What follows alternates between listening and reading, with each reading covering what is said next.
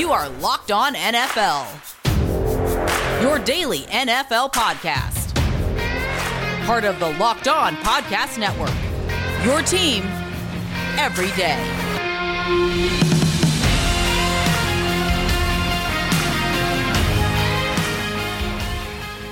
It is the Wednesday edition of the NFL Locked On show with Tony Wiggins and James Rapien. Two different parts of the country, but the same idea for what an NFL show is all about. We're going to hit it fast and hit it quick. What's up, James? What's going on, Tony? Good to be here, my man. I know it's good to be here. It's good to get it on. Thanks to Peacock and Williamson and everybody at Locked On NFL uh, for setting up this format and allowing us to be able to get this in. So I'm not going to bury the lead, man. I'm going to get to it and I'm going to hit it real quick, real quick and real fast. I want to talk about quarterbacks in the NFL. We always wonder whether or not the quarterback play once the old legends, Brees, Rodgers, Brady, once those guys start getting old, what's going to happen? I think the quarterbacks now, the young guys, we're in a real, real good spot, man. When you look, and they're not even young anymore. When you look at guys like Russell Wilson. But even younger than that, man, you look and you got Patrick Mahomes, who's the reigning MVP, Super Bowl MVP. Well, he's not the reigning MVP. That's Lamar Jackson. But he was MVP two years ago. And then you got Lamar Jackson. And then Mahomes has already won a Super Bowl. And now you got some young guys this year. It's a good looking young class of quarterbacks to go along with those older guys. And I think that's going to tell the story, James, for what's going to happen this season. There's no doubt about it that, that this this time in this day and age, and maybe it's because of the quarterback training that you know high schoolers are going through, but I can't remember a time where there's been this many quarterbacks. Whether it is the you know the old guard, the Tom Brady's and the Drew Brees is hanging on and playing longer, and that certainly has something to do with it. But all of these young guys, and you mentioned some of them, but from Kyler Murray to you know Joe Burrow, people are excited about him. Baker Mayfield. I, I mean, there are so many guys across the NFL that teams think they have their guy, right? You know, and, and that's that's a, a really good spot for the league to be in. I mean, uh, let's look at the the state of Texas, right? Dak Prescott, he's going to get paid at some point, whether it's the Cowboys or someone else. He's a starter for the next decade. Deshaun Watson just got paid. We know what Patrick Mahomes is. You, said MVP, thinking it was Mahomes because everyone assumes right. he's the best in the league and Super Bowl MVP. Lamar Jackson happens to be that that MVP. So there's just so many guys, and Russell Wilson's the really the number two in my mind, second best quarterback in the league. I love his game, but whether you look at young, old, in the middle, the league has something to offer. And I think about five years ago, we were really concerned what was going to happen. Peyton had just retired.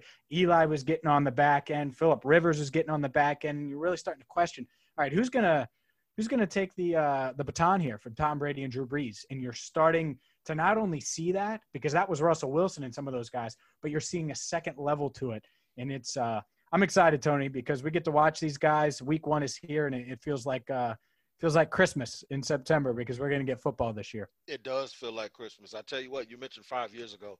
If I told you Andrew Luck was going to prematurely re- retire, the NFL would have gone crazy, man. They would have sat there and mm-hmm. gone like, "What are we going to do?" And and we haven't even mentioned this.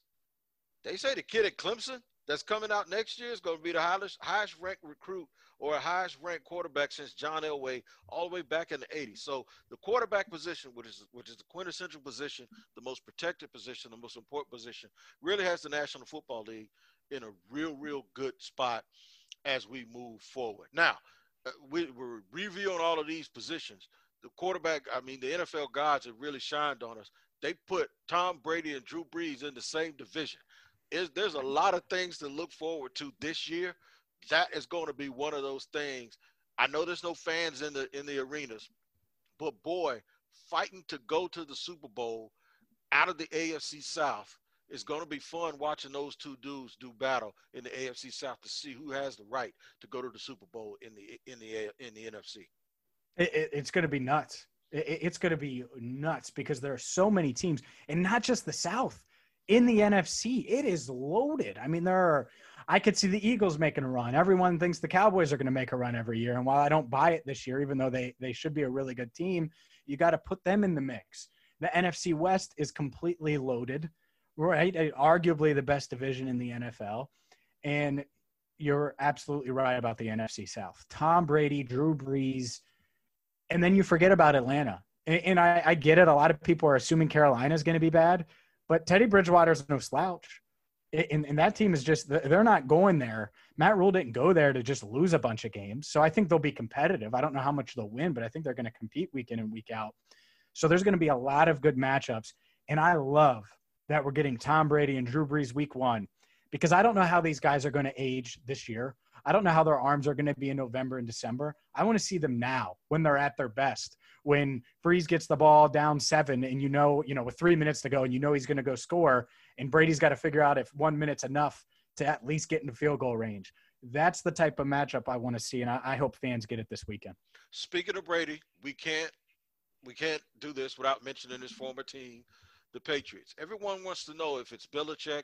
Was it Belichick? Was it Brady? I think when you win multiple championships and you have that type of excellence, it's both. That's why you win so many. It wasn't one, it wasn't the other.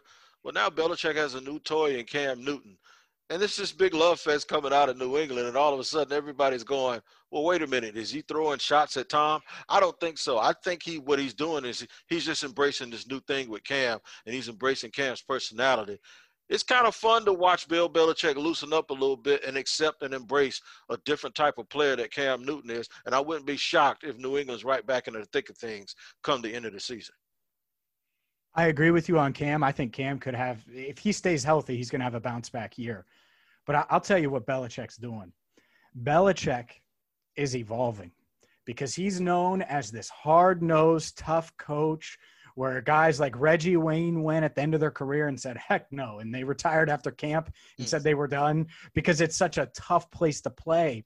And you can get by doing that when your leader, when your future Hall of Fame quarterback with a bunch of rings is right by your side. But when you need to get young guys to buy in and you don't have a guy like Tom Brady who can influence a 21 year old, you got to evolve and you got to show the rest of the league that you're cool and that you can be fun and that you, it's not hell to play in Foxborough without Tom Brady. And I think that's what he's doing. I mean, we've seen him do interviews, national interviews. When's the last time Bill Belichick ever did an interview and went out of his way right. to do that? That's not the Patriot way. And that's certainly not Belichick's way. So I totally agree. It's one, you bring in Cam, a guy that players respect across the league. They, I mean, they love him. I, have seen multiple players on, on a bunch of different teams talk about how Cam was really just such a deal at, at the rate he was going in. They were shocked that he signed for so little. And, and not only do you bring him in and embrace him, but you're openly talking about him and praising him and, and kind of showing another side of yourself. I think this is smart by Belichick because the last thing you want people to think of you as, as an old guy, has been that isn't going to evolve. And I think he's kind of trying to change that perception of him a bit as he goes into this next phase of his coaching career we can't go any further without mentioning this. The NBA has the bubble. The NFL doesn't have the bubble. They just have protocols and guys being responsible. I have to give credit to the players. I did expect without the bubble being that security measure, these guys would be a little bit more reckless in getting themselves in trouble the way we saw in baseball. That hasn't happened. With the reporting that's been going on, these guys really have been taking this seriously. And I think somebody needs to say, good job. 100%. I was extremely worried about that because look, it's it's hard to tell a 22 year old who just got paid a bunch of money or a 24 25 year old who just signed an extension. And there have been a ton that, that have done that over the past couple of weeks and months. Hey don't go out to eat. Don't eat inside restaurants. You, eat on patios if you can. You know it's it's hard to do that. Avoid the clubs on saturdays. That's tough to do especially when he's probably looking around saying hey, you know, no one's really getting that sick from this. But I think the key is the coaches really driving it home and the veterans in these locker rooms. Hey, to, to be good to the team and not betray your teammates, you got to try to stay as safe as possible. That doesn't mean not going out to eat, but wear a mask and, and you know, try to distance yourself from people, doing things like that. And it, has been great. I think one player uh, last week, in, in uh, the week of what, the 29th through the 5th, over 26,000 tests or 27,000 tests were, were taken for COVID 19 among the players, and one tested positive for COVID 19. So it's a, a, great job. And I hope players can have the discipline. It's a tough ask, but have the discipline throughout the season to, to continue to do this. Because if they can, then we should see a pretty intact year where key guys aren't being lost due to COVID 19, which is really my concern at this moment. The last thing you want is the day before a game, five or six key guys on a team going down and, and being placed on the reserve list. No doubt about it, man. We're going to do this every Wednesday here on Locked On NFL. James Rapien, Tony Wiggins. I tell you what we're going to do, James. Let's go through the uh, NFC North and the AFC North and talk to some of our friends and get some uh, preview even check in and find out what they think the record's going to be. And let's give that to the fans. I can't wait to get to that. And I can't wait to watch NFL games. And I'm going to do so this season with NFL Game Pass. You can get football on your time all season long with Game Pass. You can catch every snap from every game with full game replays and see all of the plays in just 45 minutes with condensed games. You can relive all of the gutsy calls, crazy catches, wild comebacks, and breakout stars from every game every week. It's all the action, all the football you can handle, all in one place. And NFL Game Pass is the only place you can replay every game all season long. You also learn from the league's best players with over 40 NFL Game Pass film session episodes. Go inside the game from a player's perspective as they break down the game's concepts and techniques Learn from the best like Deshaun Watson, Stephon Gilmore, Davante Adams, and many more. NFL Game Pass also provides access to the entire NFL Films archive. Go to NFL.com slash Game Pass to start your free trial today. NFL Game Pass, where football never stops.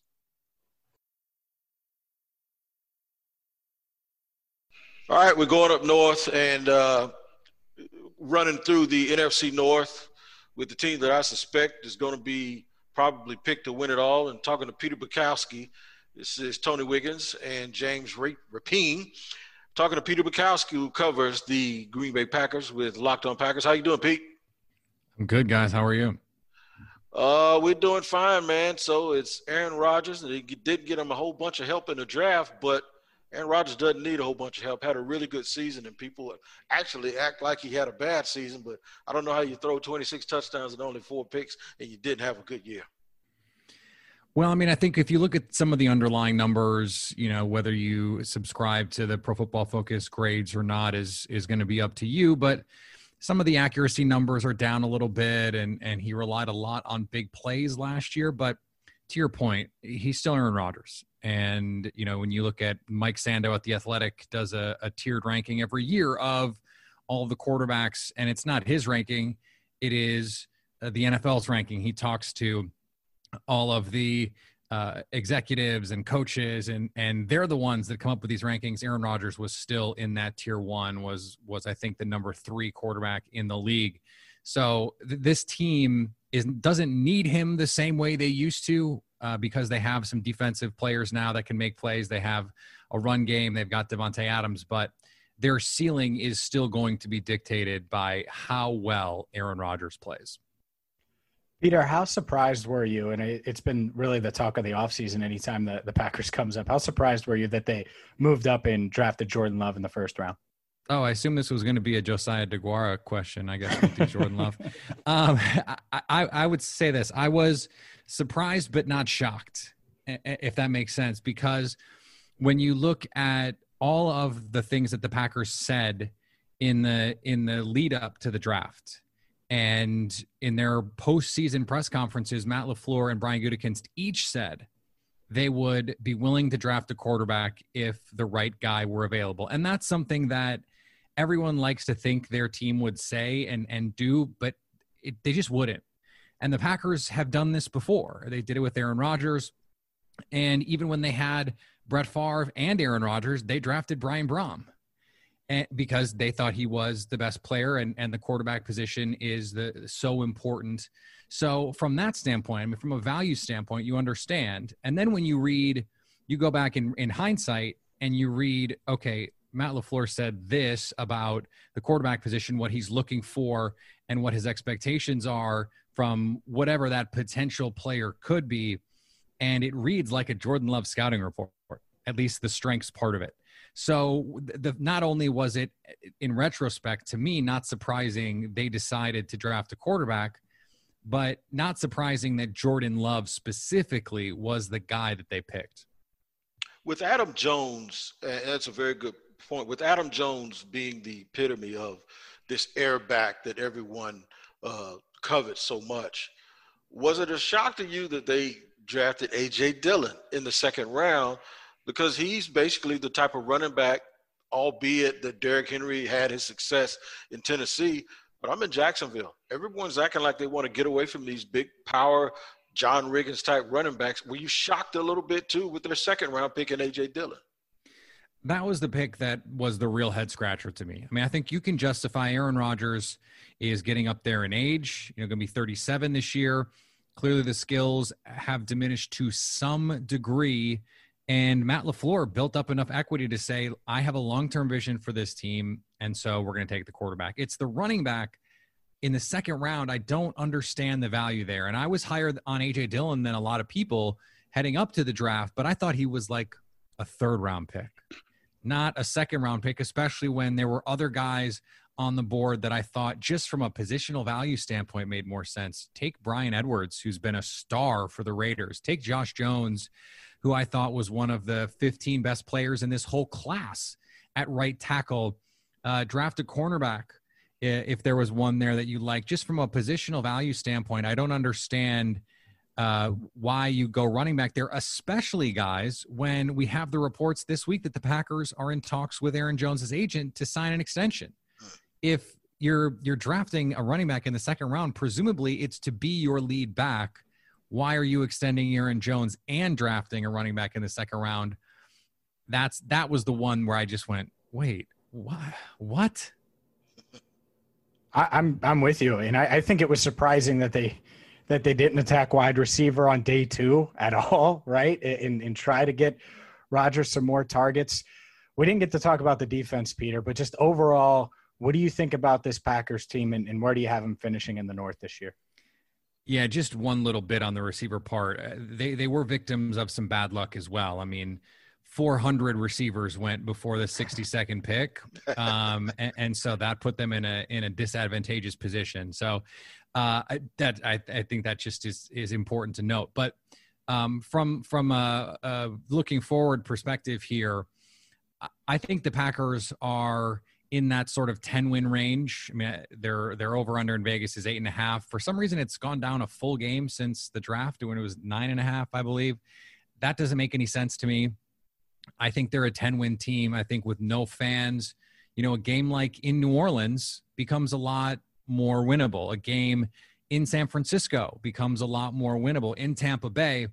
So, and, and even week one, you look at week one in Minnesota, US Bank Stadium, you know, you're, you leave your, with your ears ringing if you play an hour at, at US Bank Stadium, much less three. So, you know, I, I like where they are this season. I think the the continuity is going to be crucial for them. They're they're one of the most uh, stable organizations right now in the league, and and I think that's going to pay dividends for them. I think they're the NFC North champ. I think they're the third, at least if I'm going to project. I don't think they they have the ceiling to be the third best team.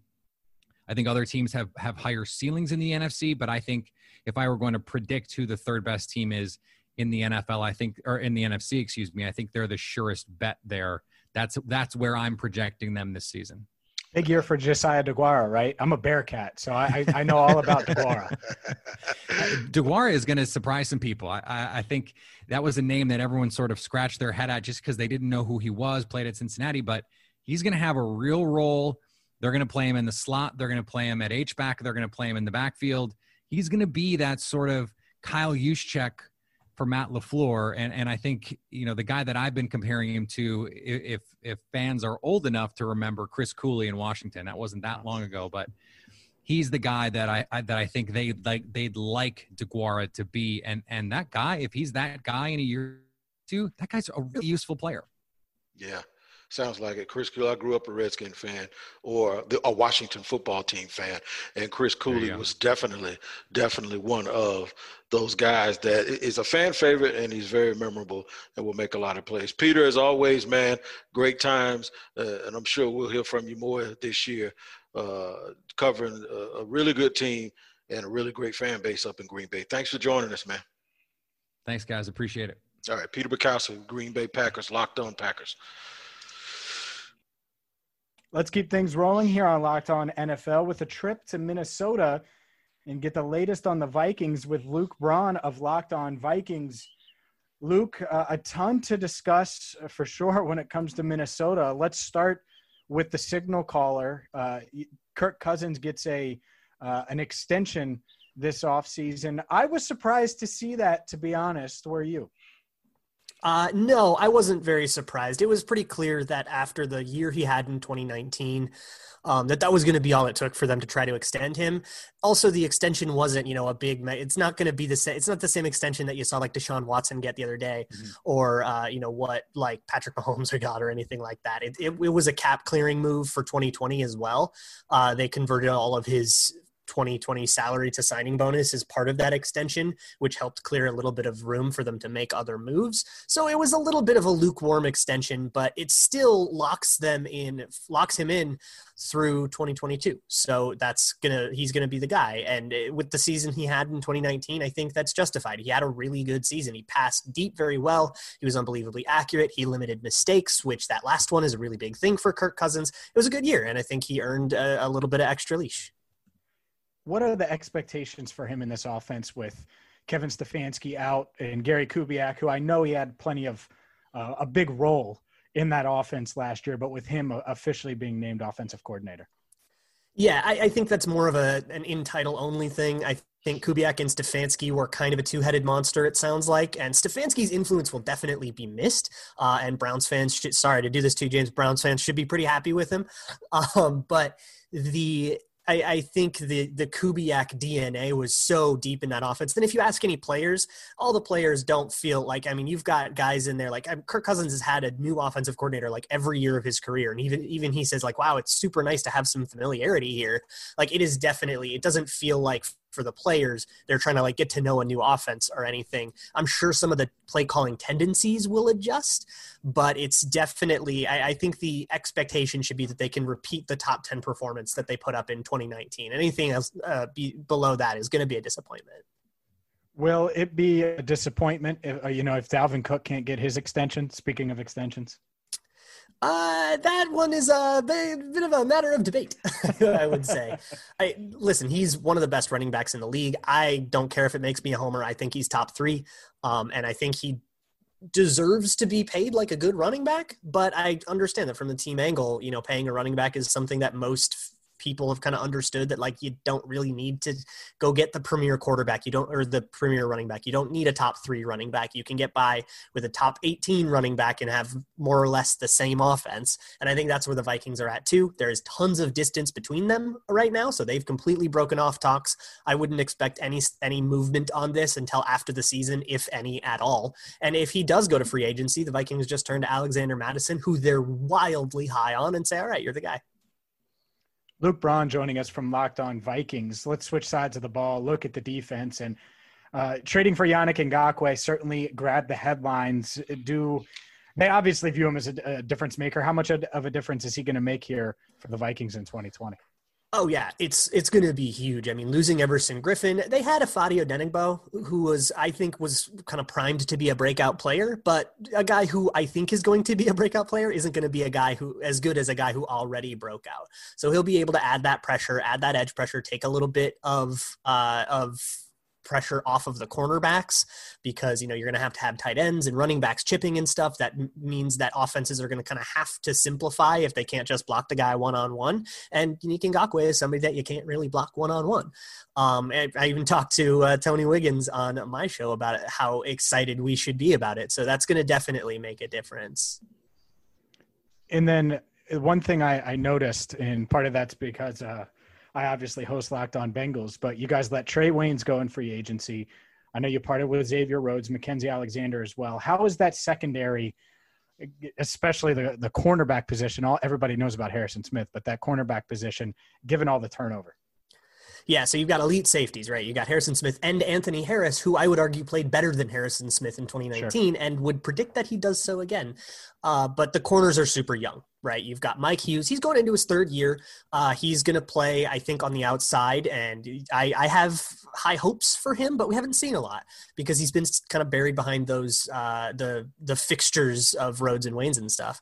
You've got Jeff Gladney, first round pick. Uh, he has the third cornerback spot right now. I think he'll play a lot of slot, so that's an unknown. He's young, but again, excited for the future. But who knows how it goes right off the bat? And Holton Hill, who's also going into his third year. You might not have heard much from him because he spent a ton of time suspended for marijuana related problems and a PED problem that I kind of still think was a masking agent for the weed. Uh, so we'll see if there's an availability concern for him, but there's a ton up in the air. The thing is, all these guys had phenomenal camps. People could not stop raving about the cornerbacks in camp. So that kind of adds a little bit of optimism to what was the biggest question mark headed into the season. And behind them, the fourth guy is Cameron Dantzler, who is a third round rookie who had maybe the best camp of all of them. So these guys, I, I, we'll see what happens when you get into a real game, but at least in practice, they've been looking phenomenal. And even Adam Thielen's been complaining like these guys are giving him a hard time. Well, I bet Mike Zimmer can coach him up. We're certainly familiar with him. Uh, Luke, final thing for you. What do you got uh, record wise for the Vikings this season? Well, right now their over under is at nine, and I uh, don't know where I stand on that. So I guess maybe there's there, there's your answer. I, I think that the whole NFC North. I wouldn't be surprised if the whole NFC North doesn't produce a ten win team this year. Um, all the teams took a step back in the NFC North. So and and I mean we've all talked about it on our own like crossover stuff.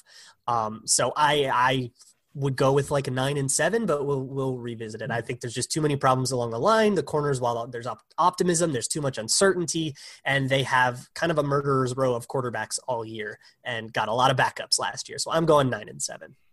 Luke, I appreciate the time. We'll talk to you soon. Thanks, guys, so much. Let's keep things rolling here on Locked On NFL with a look at the Bears and Lorin Cox from Locked On Bears.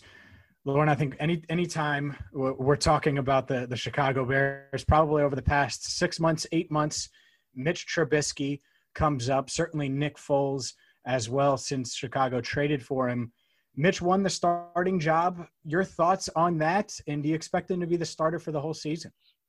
No, at this point, I don't expect Mitch Trubisky to finish the season as the Chicago Bears starter for one reason or another, whether it's injury or quality of play you know, they, they brought in Nick Foles to have an open competition rather than, you know, bring in someone who would be more of a direct, clear upgrade. They sort of wanted Trubisky to have this last chance. They both got an equal number of reps in the preseason and training camp without preseason games, but Foles obviously comes in behind, not having worked with the receivers before. He did have experience in this offense and with these coaches, but I have a feeling by the time we get to be, you know, halfway through this season, Foles will be a little bit more up to speed. And I think the way the Bears' schedule is shaping up, they'll be playing some pretty tough games around that time too. And it seems like a natural point in the narrative to switch quarterbacks. There's a lot of pass rushers in that division, man. Does it help that? Uh, does it help Trubisky that he has a better better getaway car is what I call it. I used to say that about Blake Bortles. I said, you know, Foles is kind of a stationary guy. Minshew had a better getaway car behind the offensive line that the Bears has with Ngakoue now in Minnesota those guys in, in Green Bay running around last year. It probably helps Mitch's case that he can run a little bit and move around as opposed to being stationary. Yeah, that was definitely one of his strengths, particularly early in his career. Defenses didn't quite have good answers for it. But part of the problem was last year, we saw Mitch leave pockets too early and not be patient enough with those feet. And that was one of the things he was trying to work on this off season and trying to make sure that the mobility is truly a strength and doesn't end up being a crutch or something that holds him back a little bit more. So it's it's ironic in that sense that it, it's something he needs to work on controlling a little bit. But the Bears' offensive line also needs to be significantly better than it was last season. They brought back four of the same five starters with former Seahawks first round pick Germain Ifedi now sliding in at right guard. But they think new offensive line coach, new offensive coordinator, new running scheme, some new pass protecting schemes that maybe that'll be enough to kind of take some of the young talent that they have and get them back on a positive development track. Lorin Cox of Locked On Bears joining us. Lorin, as far as the run game goes, I, think if if this offense is going to reach its full potential, regardless of who's at quarterback, they're going to have to get going. How much of that last year was the offensive line? How much of it was play calling? And then how much of it was the the running backs themselves? Just you know, David Montgomery specifically, just not having the success that some anticipated that's been the big offseason debate, uh, you know, definitely overshadowed by quarterback in Chicago. If there wasn't a quarterback controversy, that would be the main thing everyone would be talking about. You know, a lot of Bears fans want to pin it on one of those groups. And I think in reality, all three deserve a good share of the blame. That yes, the running, the offensive line was not run blocking as consistently as they needed to, and there were too many times where defensive linemen and linebackers were able to penetrate in the backfield and make that contact at or behind the line of scrimmage, where it doesn't matter what play call you called, and, and the running backs are pretty well screwed at that point.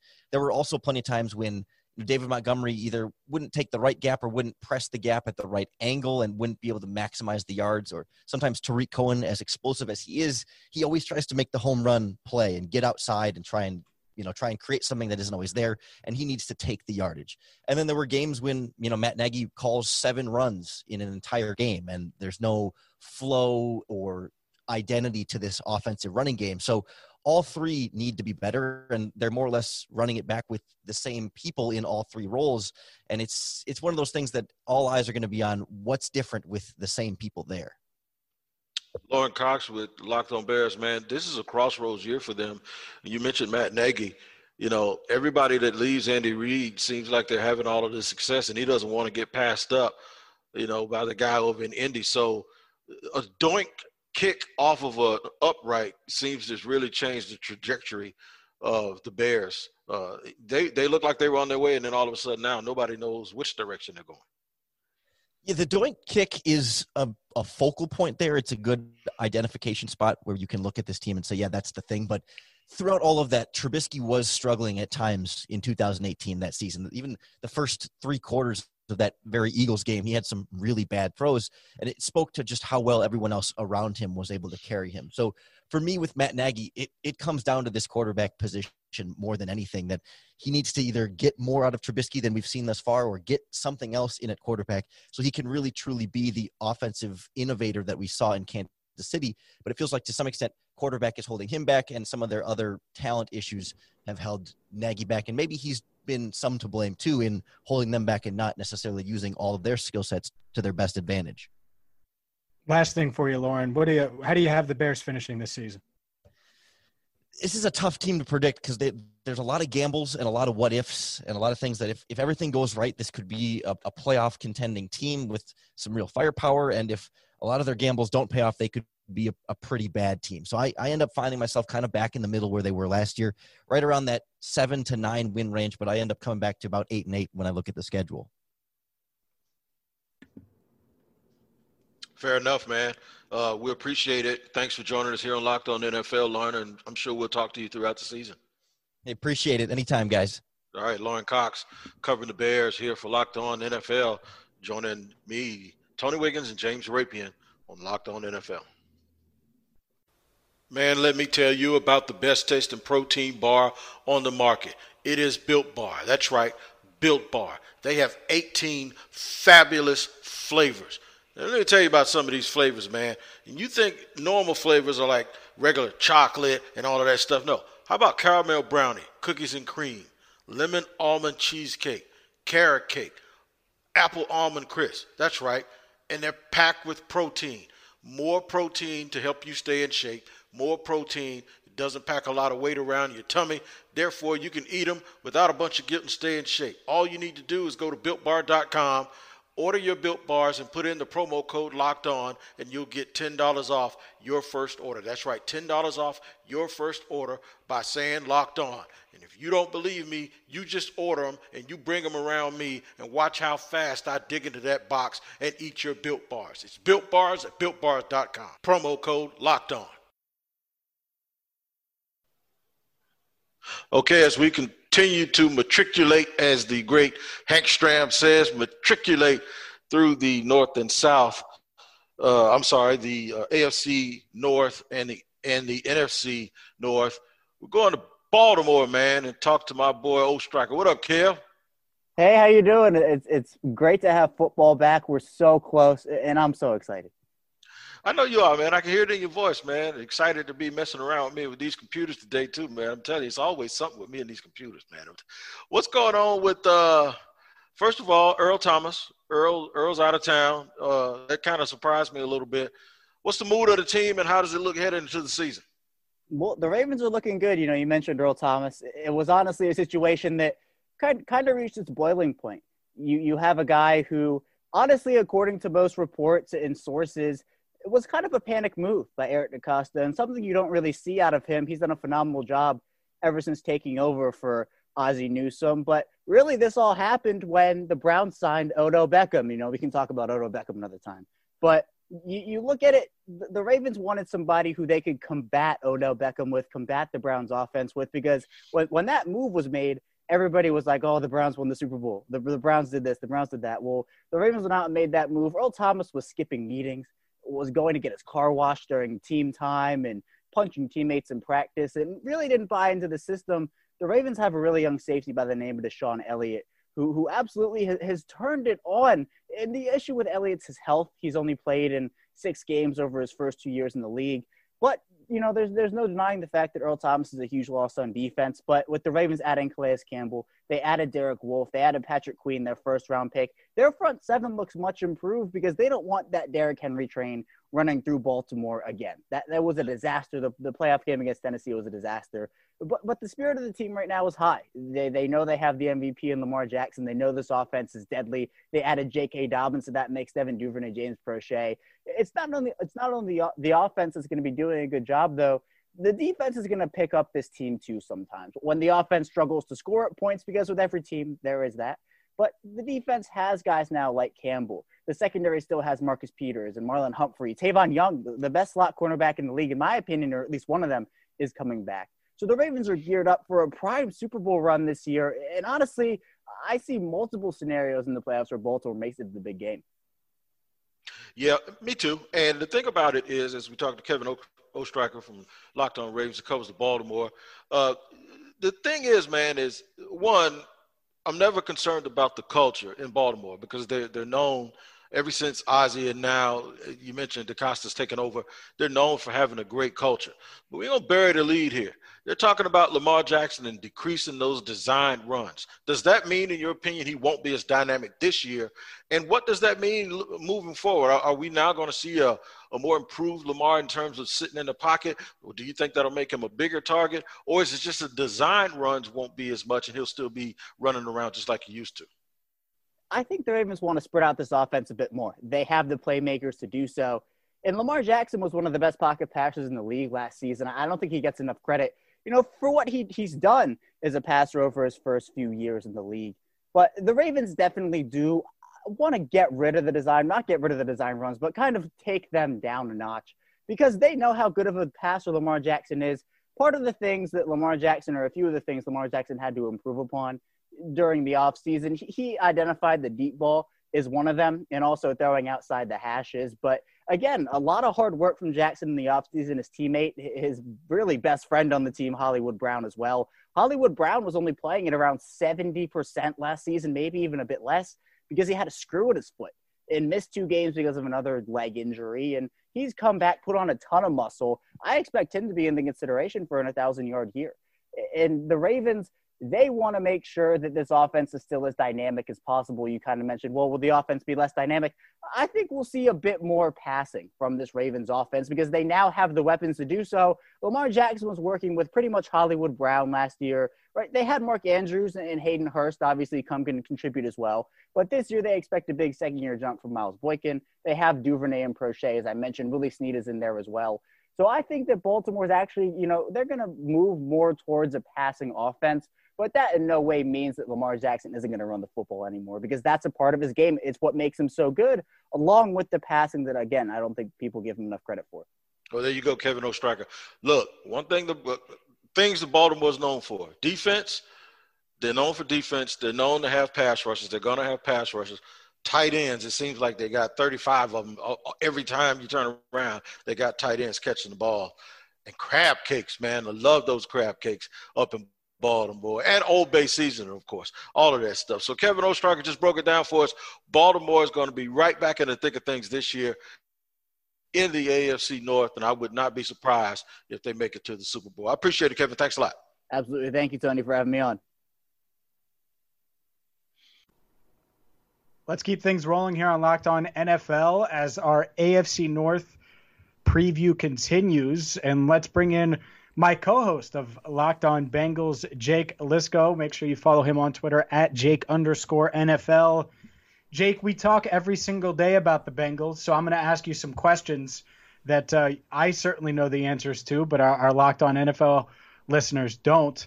Uh, let's start with Joe Burrow. What are your impressions of him? What did you think about him during training camp, and how do you think he's going to to start uh, this year, given everything that's going on? Well, he is a rookie, right? So there's always rookie learning curves to worry about. But Joe Burrow is a guy that, and, and I'm a cynic. So let's let's put the con the context out there for the Locked On NFL listeners. You've heard me before if you listen to every episode of Locked On NFL. I've been on the show before. I am the less optimistic host of Locked On Bengals between myself and James. that being said, I am very hopeful for Joe Burrow. I think he is a guy that has the it factor that the Bengals have never had before. Or maybe you go back to Boomer, maybe you go back to Ken Anderson. Maybe one of those guys had it the way Joe Burrow seems to have it. The praise he's drawn from his teammates in very specific ways, both on and off the field, both in terms of his ability to process and adjust the offense pre snap, the ability to manipulate the defense post snap, his leadership in the locker room. Just on Monday night, Mackensie Alexander tweeting praise for his quarterback, love for his quarterback as a new player to the team. And all of that speaks volumes to me more than anything else could. The, the amount of respect and praise he's drawing from his teammates on both sides of the ball. I think the main concern when it comes to Joe Burrow isn't really Joe Burrow. From a national perspective, everyone pretty much knows the Bengals' offensive line and how bad it's been over the past four years. Has it improved at all? And what should fans expect this season? Has it improved at all? Yes. Has has all of the positions improved? No. And and so when you ask if the unit has improved, obviously everyone in Cincinnati is expecting Jonah Williams to be a day one upgrade over what the Bengals played at left tackle last year. Here's who the Bengals played at left tackle last year while Cordy Glenn didn't play.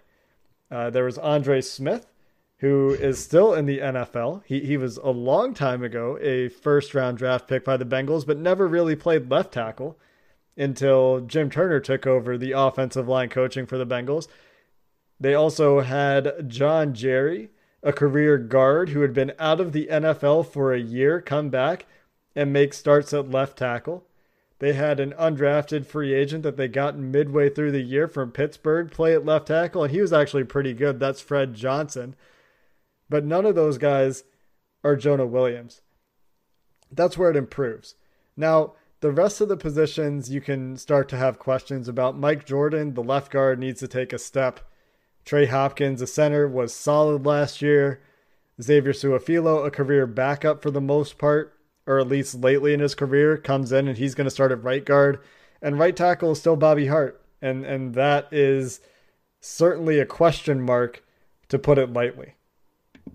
Let's switch sides of the ball, look at the defense. And Jake Liskow of Locked On Bengals is joining us the Bengals added multiple pieces in free agency. DJ Reader, Trae Waynes, who unfortunately is injured and expected to miss most of the season. But they signed Josh Bynes, Vonn Bell, and really tried to add to a, an awful group from a year ago. They drafted three linebackers as well. H- how much better is this defense going to be this season?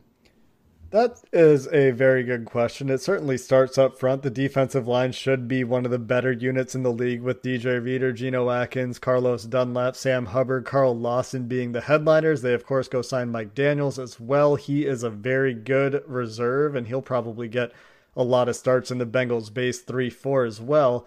But the big difference to me is the linebacker position, where last year Jordan Evans was listed as a starter listed as a starter on the depth chart. On Tuesday, the Bengals' first official depth chart of 2020 came out, and he's the sixth guy.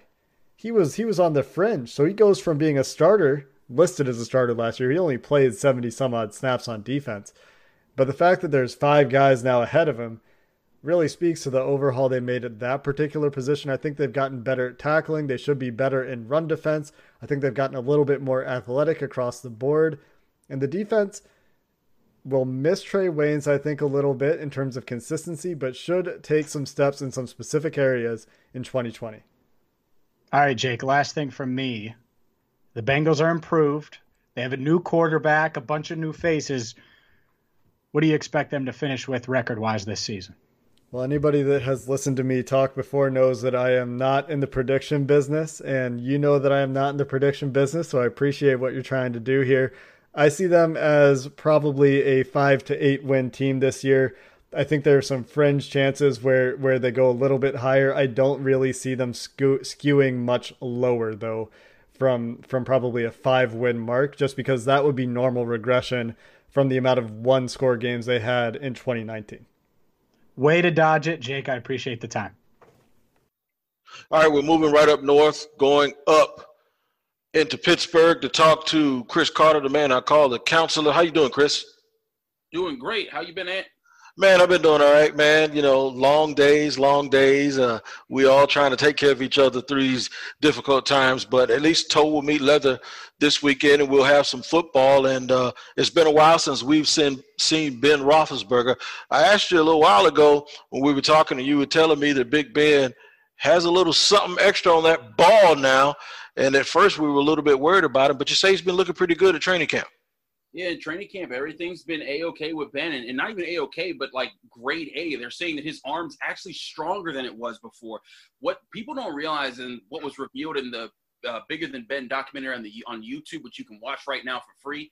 Um, it was revealed that he's had a vertical tear in the in the tendons that go to his, his throwing elbow for years now and that he's just been playing through it and that what happened last year was that they had a horizontal tear through three of them that just tore them clear off which is why he needed the surgery. But there's questions as now as he may have had you know, one or two of those tendons clearly ripped through before that and just been playing through them and it was just that that third one just got ripped through against Seattle. So Big Ben's always been known for being tough, and it seems like that's you know he's he's come through that. Now he's talked about how he sees the offense a lot differently now because he sat a whole year on the sidelines and understood a little bit more of what was happening.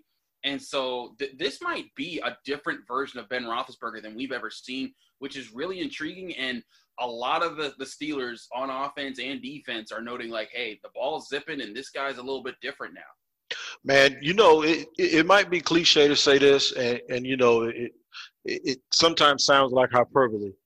But last year, absolutely might have been Mike Tomlin's best coaching job, even though he's won a Super Bowl before.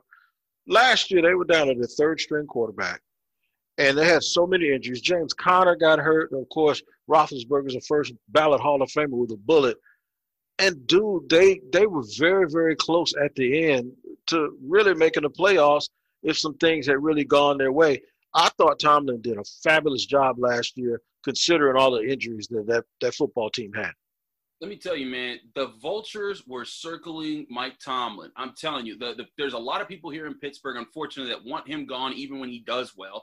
And uh, what you saw was right when Ben Roethlisberger got hurt. I remember one reporter specifically telling me, "Hey, this is it. They're done. They're finished." Like they were kind of like happy to see that Tom was going to have a rough year, but they never did. And they went eight and six with with without Ben Roethlisberger. And and not to not to nitpick, but when you say a third string quarterback, people forget that Devlin Hodges was cut from the team. he was he's the fourth string quarterback. The only reason he came back was because one week into the season, they lost a tight end, so they traded away Josh Dobbs to get a fifth round pick, which they would later use to get another tight end to add for depth. But they thought that they wouldn't need need a third string quarterback because Mason Rudolph won the second quarterback spot. So now you're talking about yeah, you're talking about a guy, Devlin Hodges, who was just on the team as a camp arm in, in training camp, being the starter. He started six games. They went three and three with him. And, and there, I, I don't think there was a worse quarterback out there. Like honestly, Nathan Nathan Peterman might have been a better option right. than, than Devlin Hodges, and they did that with him. You're absolutely right. That could be his most his most effective coaching job because he rallied a team with so many problems on it and without an offense that could be led by anything. Um, it, it should be, and, and he really, again, the vultures were circling. They kind of had to at least slow down or back off for a bit because it's like, well, if, if you said that, that Ben Roethlisberger was the reason that the team was winning, well, that, that, that, that, that was disproven because Mike Tomlin now enters, I think, what's his 14th season in the, in, in the NFL, and he still hasn't had a losing season. Real quick, I'm going to go over the defense. I love defenses. that have great players at each level. You have Cam Heyward, who just signed a big deal. I think he's one of the top three defensive tackles in the National Football League. Of course, you have Watt. If you if you consider TJ, I consider him a linebacker, even though he plays up close to the line of scrimmage. And then my man Minkah. I thought, you know, a lot a lot of people thought like, what are they giving up a first round pick for this dude for? Minkah Fitzpatrick is is like an all pro level at free safety. So you got great players at each individual level, and I think the Pittsburgh Steelers have a lot to look forward to this year. Yeah, don't forget also Stephon Tuitt, who's coming back from injury through six games before he got hurt. He was looking like the best player on defense last year, and that's saying a lot with Cam Heyward, T.J. Watt, and Minkah Fitzpatrick all being first team All Pro last year on defense. Uh, this this Stephon Tuitt's back, which means the front four of the Steelers is Tuitt, Heyward, Watt, and Dupree. Wow. Dupree, who also got double digit sacks last year, they're loaded up front. If they can stay healthy, they're going to be in a situation where this team is, might lead the NFL in sacks for a fourth consecutive year. They've led it for three years, which has never been done in the history of the NFL. They're on a pace to do something crazy. Devin Bush is playing at another level now. He led the NFL, uh, he led the, he led the Steelers in, in tackles last year. No rookie had, had done that since Kendrell Bell and his 105 tackles, I believe it was, might have been 109. I might be mixing that up, but they were that's among among the best that in the Kevin Colbert era, the Steelers general manager.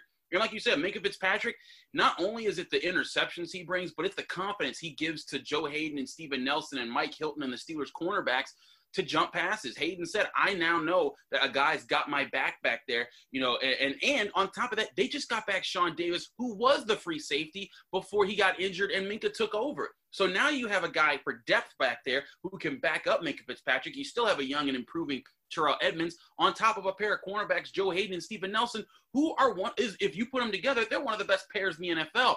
This defense is loaded. They're ready to go. They, they look healthy. If they are healthy for the season, th- this could legitimately be the, the number one defense in the NFL. All right, make your closing argument real quick, Chris. Give me your record. What do you think the prediction is for the record and where they'll go for the postseason? I'm going 12 and four. They'll win the two seed and they'll lose to Kansas City in the AFC Championship game. I think that's going to be a tough game. Uh, I think it's going to be a close one, but ultimately, I think this is a, a, statement year. You know, a lot of people are saying that Baltimore still runs the AFC North, which they do, but no team has ever won the AFC North three years in a row. Baltimore's run it twice. I think that reign's going to be done. They're missing Earl Thomas. They're missing their guard Marshall Yanda. That's gonna. Those are two huge superstars that were that, that were on their team last year. They're off their team now, and they don't have answers to fill those in. The Steelers are getting back Ben Roethlisberger, back Stephon Tuitt. They, Devlin Hodges almost beat Lamar Jackson last year. Like that's people don't don't don't remember that, and I think that that's a sign that they're about to take over the AFC North. Um, and uh, you know, in the playoffs, I think they do well. But Patrick Mahomes is still a dangerous man. I have a hard time betting against him in a big game. Well, there you go, man. I I tell you what, I won't bet against you, man. You're my brother from another mother, man, and I do appreciate you. And uh, of course, we'll talk to you at some point during the season, Chris. Thank you for everything, man, and good luck to you. Thank you. All right. Okay, my brother. I appreciate it, Chris. Thanks, man. Not a problem, man. Anytime. All right, homie. All right. All right, as we continue to trek through the NFC North and the AFC North here on Locked On NFL, I got my man, my friend, my buddy, Jeff Lloyd from Locked On Browns. And if anybody knows what it's like to go through a little bit of controversy and some winless seasons, it's Jeff. And they turned it around and had high expectations last year in Cleveland. Didn't quite live up to it. Jeff, how you doing, man?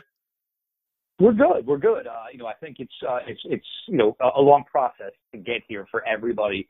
Um, but you know, the realization that we're like five days away, and obviously two days away from Thursday night. Um, you know, great on the players, great on the league for putting together a plan. Everybody's sticking to it, and looks like we're going to be back to business here, you know, officially in like 48 hours or so. Weird uh, season last year. One coach, one year, uh, in over his head, if you will. Uh, a lot of weird stuff. Uh, changed coaches. Hopefully, it'll be good for the quarterback, Baker Mayfield. What's expected of him? And and uh, you know, people they picked Baker because people thought that Baker could really handle the whole Cleveland, you know, mystique and and and being in that city. How's he handled that? Has he has he handled that, or is he starting to show little little chips in, in his, you know, in his, uh, if you will, in his demeanor that's going to allow him to probably start melting down if things don't turn around? I think, you know, year one, obviously he became the darling of the city. Year two, as things started to rapidly go downhill, and you know everybody, you know, had their issues. Obviously, it was going to fall on the quarterback Baker Mayfield, but Odell injured, Jarvis injured, um, Myles Garrett ended up getting suspended for the final six games of the season. You know, what was a season that was built on promise, um, faded and uh, darkened rather quickly. Um, but Baker, he's he's different this year, and I think the thing we notice is and there was a lot of talk about him going into like every Zoom meeting. Like if he wasn't with the quarterbacks, he wasn't with the offense coordinator, he was jumping in running back meetings, he was jumping in wide receiver meetings. And we see what we've seen from camp, like where there is, and this has been the biggest thing is, yeah, you can do all this learning, but it's a big difference when you actually get it out on the grass and you try to assemble a play. And, you know, yes, the footwork may call for this, but then you realize where the coverage is and maybe you have to cut a route shorter or run it a little deeper. And we've seen a lot of this where there's been incompletions and Baker going over to said receiver and saying, you know what, well, this is kind of where I figured you should have been. You know, this is the way you ran it. Let's work on this. And there's been a lot more communication. I think it was probably good for Baker Mayfield, this whole pandemic thing, because once you start to struggle a little bit and you play in a major city, anything you do or anywhere you go, people are going to just find that reason to basically continue to, you know, keep the fire going under your feet. Wasn't really able to do much. None of us were. So it's not like he was really going out too much because there wasn't the opportunity to. And I think it, it's really probably made it an easier all season for him. Obviously, he still understands the pressure is here and the expectations, uh, you know, for what this front office has put together in the off season as far as a roster. And you know, year three, this is the year for you know quarterbacks you know, you don't get it done in year three. This is when folks start maybe kind of looking behind you or over you as to say, man, maybe we're on to the next guy. So big, crucial year, but I do think Baker Mayfield is absolutely ready for it. A couple more questions here with uh, Jeff Lloyd with Locked On Browns. We saw Hue Jackson, we saw Freddie Kitchens. Who's Kevin Stefanski, and what does he bring to the table, and how will that affect uh, whether we see guys swinging helmets at people and, and and and all of the chirping that we've seen in the past on Hard Knocks, how will he have a, a, an effect on the Cleveland Browns in a positive way and change the outward attitude of the football team? Kevin Stefanski's been around professional sports his entire life. His father, right now, currently is a member of the Detroit Pistons front office. So, you know, to make the maturation and the process to get to be a head coach in the NFL wasn't a big surprise. I mean, he knows how the game works. You think about his time in Minnesota. He was there for three different head coaches, working his way up the ladder. You usually don't stick around with an organization that long. And you know, with different head coaches, they they just bring in their own people. But he was continually able to impress and work his way up the ladder. I think what we like is he's just it's nothing flashy. He's not looking to make a headline. He's certainly not looking to sell a T-shirt. You ask him questions, he gives his honest answers. He has his players' backs.